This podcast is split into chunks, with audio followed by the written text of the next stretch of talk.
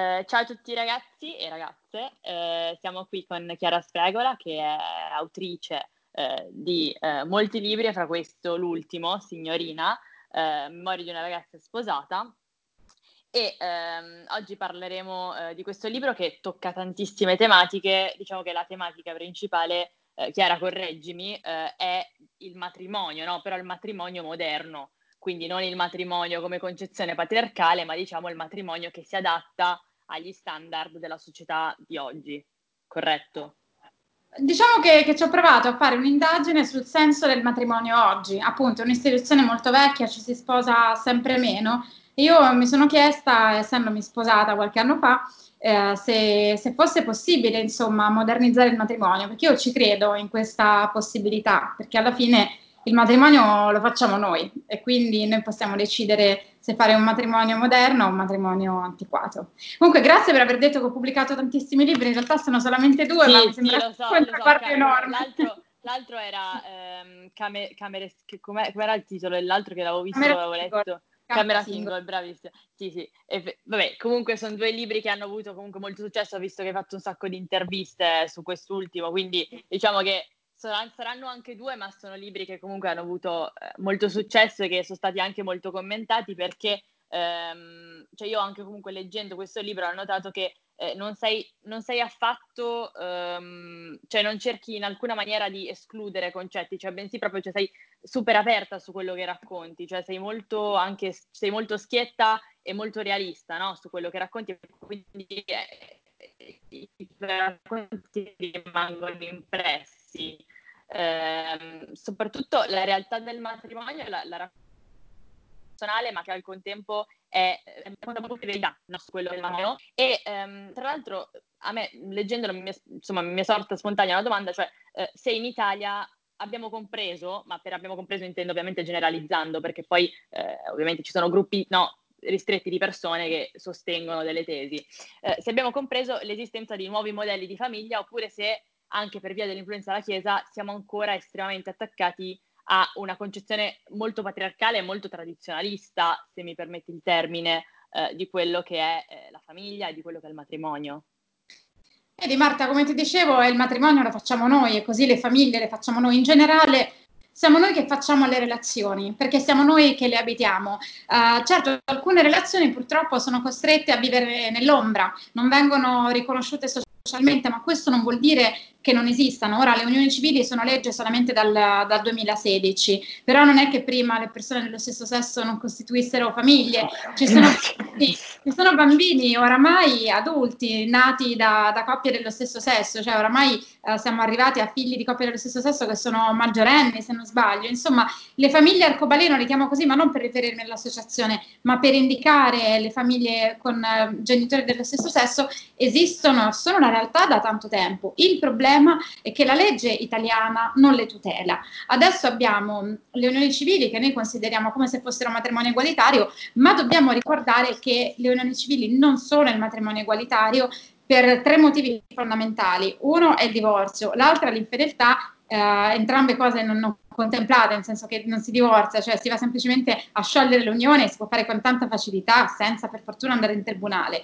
Il secondo è che non c'è l'obbligo di fedeltà e il terzo, questo è il problema più importante è che i bambini e le bambine eh, nati da coppie dello stesso sesso eh, non vengono riconosciuti dalla legge, non hanno i, i, diritti che hanno gli altri bambini e le altre bambine e quindi vengono riconosciuti solo come figli della madre biologica o del padre biologico. Quindi nel caso in cui facendo corna succedesse qualcosa, eh, sono certo, non c'è una tutela privi e certo. prive di tutele, ma poi anche nella vita di tutti i giorni, insomma, senza pensare alle evenienze catastrofiche, anche nella vita di tutti i giorni diventa un problema anche comporta un'esclusione dei bambini a scuola oppure portarli a fare le vaccinazioni, insomma, ogni volta è una tribolazione. Quindi purtroppo c'è un forte pressing da parte Uh, di alcuni gruppi, chiamiamoli così, a non riconoscere questi bambini, però dobbiamo ricordare che stiamo negando dei diritti a dei minori. Ecco, non stiamo aiutando nessuno, stiamo semplicemente creando ostacoli. Recentemente a Piacenza una coppia di mamme appunto ha fatto la causa per riconoscere i bambini, perché è questo che succede, no? si fa una causa per dire davanti al giudice che guarda, entrambe siamo mamme di questi bambini, di queste bambine E questa coppia di mamme di Piacenza ha, fatto una causa al comune l'ha persa e addirittura è stata condannata a pagare 10.000 euro di spese legali al comune, quindi non solo levando ai figli il diritto di vedersi riconosciute entrambe le mamme, ma anche creando una sofferenza economica nella famiglia in un periodo come questo che certamente non è dei migliori dal punto di vista economico. Quindi noi ci siamo, dobbiamo lottare per essere riconosciute e per avere delle tutele, questo sì. Certo, ma eh, appunto io mi, mi, collego a quello che hai appena detto e, e, e diciamo ti rigiro la domanda, cioè eh, cosa potrebbe fare in questo momento, quindi subito, una cosa che secondo te eh, uno può subito applicare, cosa potrebbe fare la politica eh, in maniera diciamo pronta, quindi subito, eh, per incominciare a, a, garantire dei diritti anche a, oltre ovviamente a, a questi bambini, ma anche ovviamente alle famiglie, no? Perché poi è un problema che eh, riguarda tutto il nucleo familiare. Guarda, la stepchild adoption è una questione che non riguarda solo le coppie dello stesso sesso, riguarda anche le coppie di sesso diverso. Voglio dire, oramai praticamente una coppia su due divorzia, no? Quindi succede che nascano dei bambini delle bambine, che poi il papà o la mamma si risposino, comunque abbiano altri partner e che questi poi siano molto presenti nella vita dei minori pur non essendo legalmente dei genitori.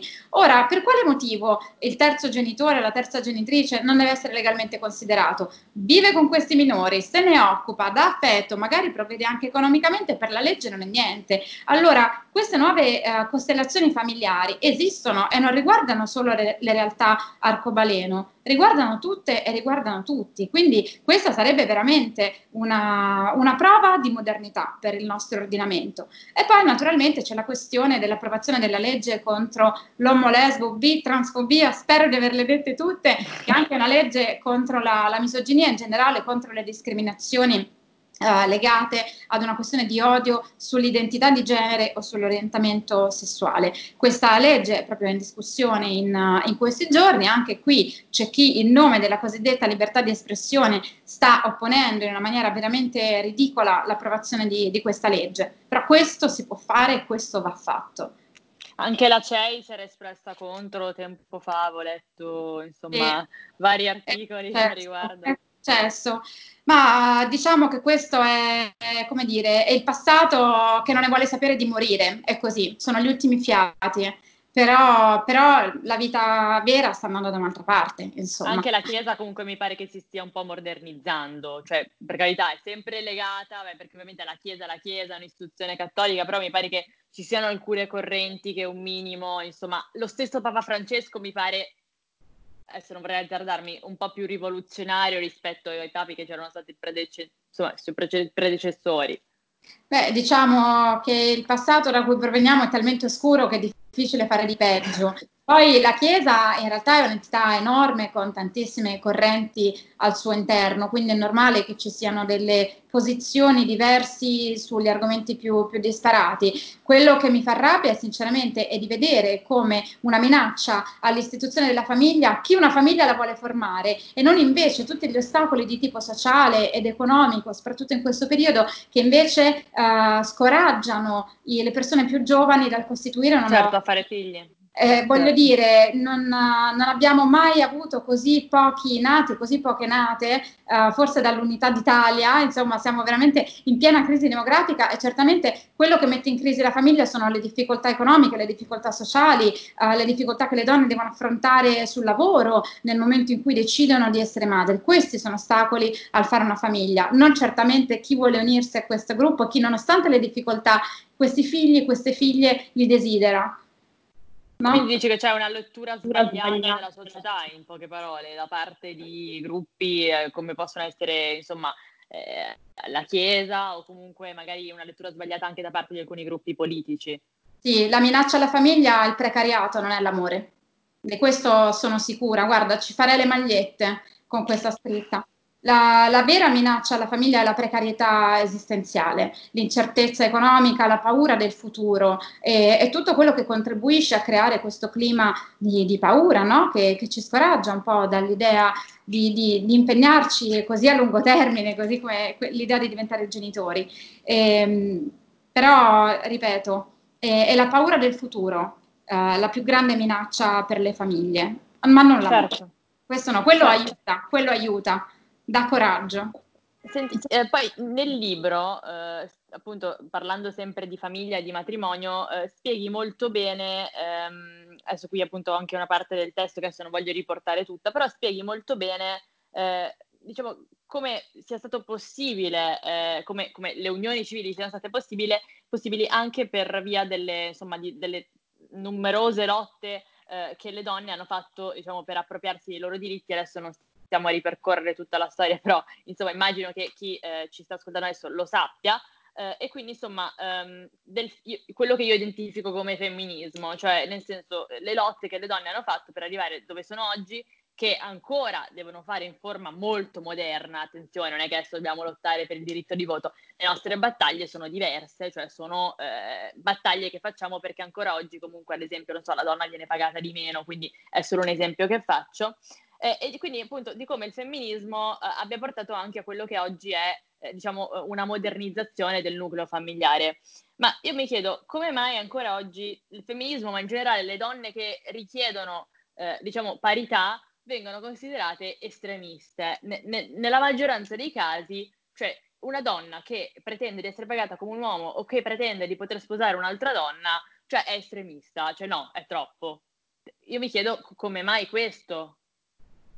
Allora, ehm, è interessante quello che dici, è interessante che tu abbia portato uh, a galla il tema del gender pay gap, cioè la differenza salariale fra uomini e donne. In teoria la nostra legge prevede che uomini e donne vengano pagati allo stesso modo per lo stesso lavoro e che non ci siano discriminazioni. Devo dire in questo anche che la nostra Costituzione è fantastica perché riconosce la parità formale fra uomini e donne. Il punto ehm, è la vita quotidiana. Che cosa succede? Che spesso, per esempio, le donne vengono chiamate per fare mh, mm, altri tipi di, di, ruoli o cominciano spesso la loro carriera, che ne so, lavorando come uh, assistenti piuttosto che direttamente come figure junior per il lavoro per il quale hanno, hanno studiato. E questo porta sin dall'inizio ad avere uno scarto, ad avere un ritardo di, di carriera. Poi, siccome siamo in Italia, che è un paese in cui diciamo gestiamo molto creativamente tante questioni lavorative, lavorative eh, spesso le donne vengono sottoinquadrate, quindi magari eh, praticamente fanno lo stesso fatto, eh, lo stesso lavoro dei loro colleghi maschi, però vengono inquadrate diversamente con un inquadramento più basso e quindi con una paga inferiore. E poi non dimentichiamoci che ci sono dei minimi salariali, magari quelli ci sono, poi quello che è sovraminimo, ehm, come dire, è lasciato un po' alla contrattazione personale. Le donne tendono a contrattare un po' meno degli uomini perché hanno paura di chiedere, proprio perché hanno paura di essere viste come troppo aggressive, mentre un uomo che chiede, un uomo che si sa far valere, è un leader, insomma, um, agisce secondo quello che è il suo uh, ruolo sociale, no? Di maschio alfa, alfa certo, che certo. ci sa fare. Una donna che fa la stessa cosa eh, risulta come aggressiva, come antipatica, come bossy, appunto. Uh, quindi tende a chiedere di meno per farsi, per farsi accettare, fa molta fatica a chiedere o addirittura la cosiddetta sindrome dell'impostore, cioè di sentirsi uh, sempre inadeguata rispetto al ruolo che va a, a ricoprire. E quindi sì, c'è ancora una differenza nella società, ma perché è una differenza di tipo sistemico. Uh, quindi al di là delle leggi, noi abbiamo interiorizzato uh, che certi comportamenti sono più adatti ad una donna e certi comportamenti sono più adatti ad un uomo. In questo senso il femminismo è importante perché mette in discussione proprio tutti questi comandamenti che noi quasi abbiamo uh, interiorizzato, per cui attribuiamo la stessa qualità ad un uomo buona, ad una donna cattiva, oppure inverso, vediamo che ne so, per esempio la capacità di esprimere le proprie opinioni, cioè scusa, le proprie emozioni, se lo fa una donna bene, se lo fa un uomo uh, ci, no, ci stranisce un pochino, un uomo che piange, no, no, no, brutto, non lo vogliamo vedere. E invece dobbiamo entrare nell'ottica che uomini e donne sono veramente uguali, ma anche gli uomini devono reclamare questa parità, queste cose uh, appunto che loro non sono concesse, come la, il desiderio, la volontà di esprimere i propri, i propri sentimenti, di poterne parlare. Quindi è una battaglia che si può fare insieme, cambiare uh, a livello sistemico, ecco, i parametri che noi attribuiamo a uomini e donne. Tra l'altro, eh, io appunto questa è una domanda che ti faccio eh, più perché appunto ehm, insomma nel libro eh, leggendolo, insomma, questa è una cosa che, che, ho pensato io. Eh, secondo te molte coppie, ehm, molte coppie eh, insomma, che decidono di affrontare un matrimonio, ehm, no, no, non si sposano per paura anche di fare coming out, cioè di non essere... Eh, questa è una domanda che ovviamente io ti pongo per, per curiosità, cioè per no, perché hanno paura di non essere accettati, perché hanno paura di un giudizio sociale oppure non so da parte della famiglia, cioè è, è questo un motivo oppure è una cosa che non si usa, cioè che non, che non vogliono perché di, non so, per i motivi stessi per i quali eh, coppie, una coppia etero non si sposa, cioè è, è sempre per gli stessi motivi della, del discorso economico oppure c'è proprio qualcosa di più profondo, cioè di più diciamo intrinseco? Sicuramente la questione del, del coming out uh, per me gioca un suo peso. Sfortunatamente non abbiamo uh, delle statistiche legate a questo, non sono stati fatti degli studi, anzi la maggior parte degli studi sulle coppie LGBT e sulle persone LGBT presenti nel libro uh, sono studi americani, perché in Italia, a parte non qualche statistica dell'Istat sulle unioni civili e matrimoni, non abbiamo niente, soprattutto non abbiamo niente che esuli dai biechi numeri, non abbiamo un'indagine di tipo qualitativo oltre che quantitativo, sulle motivazioni dietro alla scelta di unirsi civilmente o di non farlo. Sicuramente un dato che mi ha colpito um, andando appunto a scartabellare questi dati dell'Istat è che le coppie di uomini si uniscono civilmente molto di più delle coppie di donne. E questo secondo me è un retaggio appunto di quel vecchio matrimonio di cui parlavamo prima, del matrimonio inteso in senso patriarcale. Appunto, eh, fino a non molto tempo fa il matrimonio è stata un'istituzione in cui la donna perdeva dei diritti, ma questo fino al 1975. Fino al 1975 il capofamiglia eh, era il, il, marito, era lui che decideva l'indirizzo della famiglia, era lui che aveva la potestà sui figli, era la patria potestà, non era la potestà genitoriale come oggi. E stiamo parlando di 45 anni fa, cioè nemmeno tantissimo tempo fa. Naturalmente, essendo il matrimonio un'istituzione in cui le donne perdevano dei diritti, è naturale che uh, delle coppie di donne ancora siano un pochino restie a sposarsi perché c'è un po' quell'eredità lì, quella, quella memoria storica del matrimonio che fu. Uh, poi probabilmente gioca un ruolo anche questa cosa del coming out, cioè se non hai fatto coming out come puoi sposarti, come puoi prendere un impegno così pubblicamente. Uh, insomma, non abbiamo statistiche sulle persone LGBT che hanno fatto coming out o meno, ma possiamo ipotizzare che questo giochi un ruolo. E poi sì, ci sono le motivazioni che riguardano anche le coppie eterosessuali, appunto. Um, la non sentire più questa necessità del matrimonio per avere un, un, riconoscimento sociale oppure un riconoscimento dei figli, anche perché la maggior parte delle coppie dello stesso sesso in realtà poi questi figli non li fa, cioè ci sono appunto minori nati da coppie dello stesso sesso ma, uh, ma, sono molto pochi rispetto al, al totale delle, delle, coppie. E poi c'è anche un'altra questione, diciamo che il movimento LGBT storicamente ha messo in discussione quella vecchia idea di, di famiglia, l'idea del, del, per sempre, è un movimento che comunque ha fatto della costruzione di famiglie altre eh, la propria, non voglio dire la propria ragione di vita, però sicuramente un nodo essenziale della propria identità. Non dimentichiamoci che eh, ancora oggi tante persone, parte della comunità LGBT, sono state cacciate di casa, eh, sono state allontanate dalle, dalle, proprie famiglie e quindi hanno creato degli altri nuclei affettivi con persone con cui non sono imparentate. Per esempio, vabbè, è un film che oramai ha vent'anni, quindi magari non avete visto, però Le fate ignoranti è un tipico esempio di questo, c'è una rete di persone che si vogliono bene uh, e si fanno famiglia anche se non sono legati da vincoli di, di, sangue. Questa è una cosa tipica della comunità LGBT, ma che poi è anche tipica di uh, persone giovani che vivono nelle metropoli, che magari vivono lontano dalle proprie famiglie, cosa che spesso le persone LGBT fanno, cioè di migrare nelle metropoli dove uh, c'è più tolleranza, c'è più inclusività e di creare altri tipi di di, di legami. Quindi anche l'idea di famiglia nucleare, come dire, è, è, un pochino, è un pochino superata. La famiglia sono le persone che ti scegli. Ho capito, e immagino che tu, cioè non so, tu, tu sposi questa, questa, visione, immagino, non so, di no, perché comunque alla fine tu sei sposata, quindi sei comunque controtendenza, cioè tu sei controtendenza rispetto a, a quello che mi stai raccontando, cioè credo che la tua visione forse sia addirittura più moderna, cioè nel senso modernizziamo eh, la concezione di famiglia patriarcale dalla quale magari la comunità LGBT si stacca eh, perché la vede come una cosa antiquata, noi la, la, la rendiamo moderna e andiamo contro tendenza, cioè facciamo una cosa che eh, proprio va contro questa visione e dimostra invece che si può stare insieme benissimo, eh, anche facendo parte della comunità LGBT, e quindi eh, cioè, sei, sei, sullo step anche oltre, cioè sei oltre addirittura eh, la visione, diciamo, generale, generica.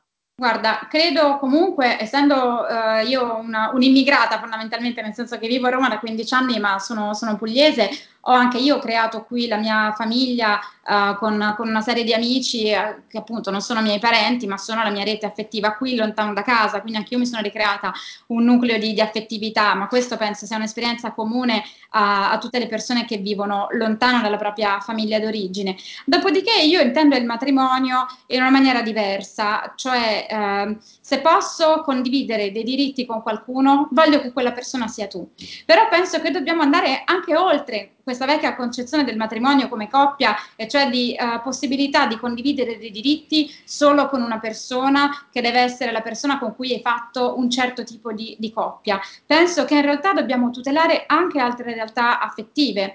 Voglio dire, eh, noi quando ci siamo sposate ci siamo dette che poteva non essere per sempre, lo sapevamo, ma oramai lo sanno tutti e tutte quelle che si sposano. Eh, penso proprio di sì, sai, è, è una... di divorzi è una realtà, insomma, ce lo si dice, non so se sarà per sempre, però finché posso, se, se, posso condividere dei diritti con qualcuno, lo faccio, lo faccio con te. Dopodiché, per me, la lotta successiva che bisogna fare è la possibilità di riconoscere anche altri tipi di, di famiglia, uh, ma veramente parlo anche di, uh, di, amici che a un certo punto decidono di condividere la propria vita uh, perché non hanno trovato un partner di tipo sentimentale, cosa che succede, succede sempre più spesso, oppure abbiamo delle relazioni sempre più volatili, però ci sono amicizie che durano veramente decenni. E allora perché non poter condividere dei diritti, perché non poter condividere un'eredità uh, con, con, una persona che ci è cara? Uh, quindi secondo me dobbiamo ragionare in quest'ottica qui, in un'ottica di, di generosità. Cioè una condivisione di diritti, no, non necessariamente una condivisione eh, per me, cioè, sto cercando di, di, trovare le parole giuste, non, non necessariamente una condivisione eh, di tipo ehm, amorosa, intesa come famiglia con bambini, ma una visione proprio di diritti, cioè di condivisione di diritti di due persone che decidono a priori comunque di condividere eh, la loro vita, ma non necessariamente per avere figli o per insomma esatto. amarsi in senso di coppia. Esattamente, voglio dire, magari tu sei stata sposata con una persona per tre anni e poi muori, invece c'è un'amica con cui sei stata amica per 30 anni uh, e non le puoi lasciare niente in eredità, invece va tutta la persona con cui ti sei sposata per cinque anni. Però voglio dire, perché no, magari non ti sei mai sposata e, e c'hai un'amica con cui hai condiviso tantissimo e dici cavolo la mia pensione di reversibilità la voglio, andare, la voglio dare a lei che è stata precaria tutta la vita. Perché non posso farlo? Per me dobbiamo entrare un po', un po' in quest'ottica qui cioè che il matrimonio comunque ha una matrice di tipo economico cioè di conservare il patrimonio in linea proprio verticale di padre in figlio di padre in figlio a parte che adesso non è che abbiamo questo granché da lasciarci in eredità, no, no, infatti. diciamo che la pensione non l'avremo. Quindi voglio dire, quel poco che abbiamo dovremmo anche essere liberi di gestircelo un po' come cavolo vogliamo, ecco. Ho capito, ho capito. Quindi stai dicendo essenzialmente che noi siamo anti, un po' una, una, struttura anticiclica rispetto a quello che è e, e, mi trovo abbastanza in accordo e penso che comunque negli anni queste, questi punti che stai evidenziando tu verranno evidenziati eh, sempre di più perché effettivamente la nostra società è strutturata ormai in una maniera così smart, così diciamo boh, diversa da una volta che eh, non posso che concordare su, quello, su, tutto quello che hai detto. Eh, poi mh, io leggendo alcune eh, tue uscite e interviste eh, ho trovato un aspetto che, che mi interessava approfondire e che ho approfondito anche con Giulia Blasi in realtà perché è una cosa che, mh, ricorrente, cioè come mai eh, l'affettività omosessuale eh, non viene mai raccontata, perché questo è vero, eh, in nessun giornale o comunque in, nessun, in nessuno show televisivo, cioè effettivamente raccontano solo l'affettività fra persone etero, questo è vero, cioè me ne sono accorta anch'io, proprio in Italia mh, non viene tanto considerata l'affettività fra eh, lesbiche, ma anche fra gay, ma anche in generale fra transgender, c'è una cosa che proprio non, non, viene, non, viene, non viene scritta, ecco. Viene raccontata molto poco, devo dire che alcuni giornali come Cosmopolitan uh, sono, un po', sono un pochino più, più, aperti e quindi ogni tanto fanno degli articoli anche dedicati a, a donne che stanno con altre donne oppure anche con altre donne perché ci sono le persone bisessuali.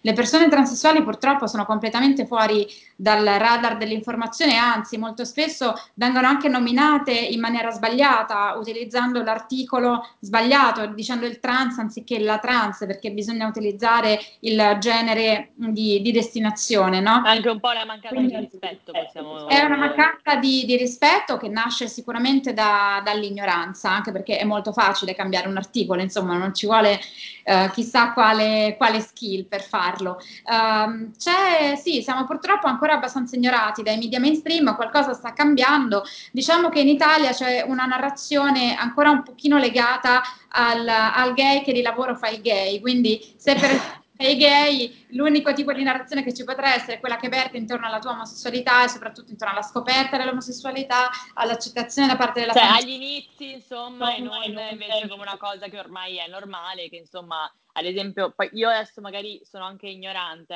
in, in materia, ma eh, anche perché poi non sono una che ha il mito dell'America, anzi, to- no, non ce l'ho il mito dell'America per niente, eh, ma m- mi viene da pensare all'America perché è il primo paese che mi viene in mente, eh, ma poi magari mi sbaglio perché ho, avevo visto anche recentemente che c'erano state delle proposte assurde riguardo della comunità LGBT, comunque mi pare che lì sia una cosa più normale, no? Cioè nel senso che è la normalità, è la quotidianità, ad esempio io quando sono stata a Miami ho visto tantissime coppie eh, ma- per mano che in Italia non vedo, cioè proprio non le vedo. Sì, in Italia purtroppo c'è ancora un'omofobia strisciante eh, che impedisce di, di, vivere la propria quotidianità normalmente, infatti ne parlo anche nel libro, no? c'è un po' di, di, omofobia interiorizzata e c'è, c'è, poi anche una specie di omofobia di Stato, lo stiamo vedendo in questo momento appunto che al vaglio la legge contro l'omo, lesbo, bi, transfobia e, insomma, tutte le difficoltà del caso, ogni giorno leggiamo di, di, attacchi, aggressioni a danni di persone della comunità LGBT, aggressioni a volte molto gravi o veri e propri omicidi. Questo non ci deve, non ci deve scoraggiare, però ci ricorda quanto sia necessario includere le minoranze di qualunque tipo, ma in questo caso ne stiamo parlando della comunità LGBT, all'interno del discorso e normalizzare la cosa. Negli Stati Uniti c'è negli ultimi anni una particolare attenzione nei confronti dell'inclusività ad ampio spettro, quindi non solo per quello che riguarda identità di genere, orientamento sessuale, ma anche abilismo quindi inclusione di persone eh, di, mh, disabili nella narrazione e poi naturalmente c'è il movimento Black Lives Matter che però in realtà riguarda uh, anche proprio una rappresentazione di tutte le minoranze etniche all'interno della narrazione, quindi insomma c'è una particolare attenzione alla rappresentazione anche delle minoranze asiatiche, dei latinos, uh, insomma non è eh, solo limitato al movimento uh, Black Lives Matter, cioè solamente alla comunità afroamericana. In Italia facciamo ancora molto, molta fatica a rappresentare la società per quella che poi è, che ha a tutti gli effetti una società multi, multietnica, sicuramente diversa rispetto agli Stati Uniti, ma perché noi abbiamo una storia diversa. Uh, noi non abbiamo avuto la schiavitù quantomeno non ce l'abbiamo dai tempi dei romani, quindi abbiamo un po' dimenticato quel passato e la composizione della nostra società è sicuramente diversa, quindi non bisogna nemmeno copiare uh, in maniera, come dire... Un modello, un modello sì, che non è appropriato per la nostra cultura. Esatto, non bisogna nemmeno copiare un modello che non è appropriato per la nostra cultura, però sicuramente è importante rendere più inclusiva anche la rappresentazione nel nostro paese. Il motivo per cui ho cominciato a scrivere Camera Single, che era la mia rubrica, che poi è diventata il mio primo romanzo, era proprio quello di raccontare la vita quotidiana delle persone LGBT al di là del discorso del coming out e della famiglia, cioè sono persone queer a vario titolo, fondamentalmente ragazze lesbiche, ma anche bisessuali, ma anche una ragazza, uh, scusa, un ragazzo um, F2M Uh, o gender fluid, non si è capito mai. Eh, no, gender fluid mi sembra più corretto, diciamo alla luce della persona che sono oggi ed è più gender fluid che F2M. Eh, diciamo, volevo raccontare proprio la vita quotidiana, l'affettività, le relazioni, l'umorismo, le gioie e i dolori, eh, al, di là, al, di là, di tutto. Eh, adesso stiamo timidamente facendo, facendo, dei passi, lo vediamo con delle serie come Scam, delle serie come Summertime, che portano anche dei personaggi eh, diversi in vario modo eh, sullo schermo. E quindi ma sai che, ma sai che, lo, lo, vediamo lo, anche di più in classe? Cioè, nel senso che io mi sono resa conto in questi anni, cioè io ovviamente ho 19 anni, mi sono resa conto crescendo, ma questo te lo do in risposta a te, eh, mi sono resa conto crescendo che i ragazzi si stanno aprendo molto di più. Cioè, nel senso che eh, noto proprio che negli anni proprio molti ragazzi cominciano a dichiararsi, a dire io eh, oh, sono una fidanzata, io ho un fidanzato, cioè nella mia stessa scuola è una cosa che ho notato negli anni, quindi penso che anche personaggi come te aiutino. Cioè, proprio yeah. aiutino. Penso di sì, penso di sì perché anche i social media aiutano molto in questo senso, cioè si sentono molto meno soli. Cioè, io penso che ci sia un cambiamento in atto e lo vedo io stessa dalle persone che frequento. Eh, vedo che le persone si sentono molto più libere di essere rispetto a una volta. Eh, È una cosa che vedo molto. Mi fa molto sì, piacere sì. questa cosa qui. Sono contenta, sì, insomma, poi alla fine voi siete il futuro, quindi è meno male che siete aperti e non chiusi. Quindi, no, no, ma no, le nuove generazioni sotto questo punto di vista secondo me faranno la differenza, perché io che comunque le, ve- cioè io che le vedo, vedo che c'è un cambiamento, vedo che i ragazzi eh, si sentono molto più loro stessi rispetto che, che, un tempo, ecco.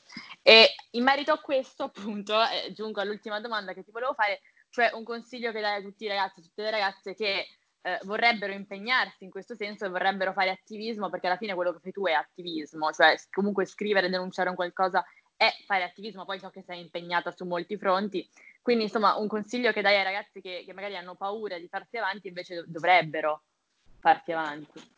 Allora, intanto uh, consiglierei di trovare la propria strada, nel senso che l'attivismo si può fare in molti modi. È possibile unirsi ad alcune associazioni, le varie arcigay, uh, vari circoli, insomma ce ne, sono, ce ne sono tanti, ognuno nella propria città. È possibile crearne uno, magari chi vive in un piccolo centro uh, non ce l'ha una ma può costituirla, ma veramente a partire da due o tre amici, penso che parlare, condividere le proprie esperienze eh, sia sempre la cosa migliore, cioè di cercare la compagnia. Il, mh, oppure eh, si può fare attivismo in un'altra maniera, per esempio io non sono molto tipo d'associazione, ma perché eh, non riesco nemmeno ad andare in palestra, insomma, non, non, per me non sono capace di andare ogni settimana ad un appuntamento con, con continuità, non so quanti abbonamenti della palestra ho buttato ho trovato la mia strada nella, nella scrittura, nella comunicazione sui social, ma soprattutto nella scrittura. Scrivere è la mia forma di attivismo. Sento un rumore, non so se vuoi che ripeta tutto.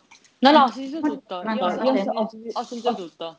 Ok. Eh, scrivere è la mia forma di, di attivismo, quindi scrivere, comunicare, creare connessione, io scrivo eh, nella speranza che chi mi legge si senta meno sola, meno solo, che sappia che da qualche parte in Italia c'è una persona come lei o come lui che ha attraversato tutto questo e ce l'ha fatta ed è, ed è felice con tutte, insomma, poi... Certo, il tuo modo... Eh, è il tuo modo di esprimerti. Quindi sì. essenzialmente tu stai dicendo non importa come lo fai, basta che tu, trovo, tu trovi un modo per farlo essenzialmente. Esatto, mm, cioè io scrivo, però magari per un'altra persona potrebbe essere la musica, o potrebbe certo, essere l'arte. una forma d'arte, oppure potrebbe essere del, del volontariato. Voglio dire, o, ognuna di noi uh, ha, una, ha una dote. E bisogna semplicemente ascoltarla, bisogna ascoltare la propria voce e capire qual è ehm, qual è, voglio dire, il nostro campo. Bisogna capire qual è il, il campo in cui ci, ci, ci esprimiamo meglio e, e, farlo e poi provare, insomma, se qualcosa non va, uh, inventarsi qualcosa di nuovo. Per esempio, quello che è bellissimo, insomma. Grazie, grazie mille. Io, io penso di averti chiesto circa tutto e ti ringrazio, ti ringrazio veramente tanto per, per essere stata con noi. Grazie a te Marta, è stato veramente un piacere. Ciao.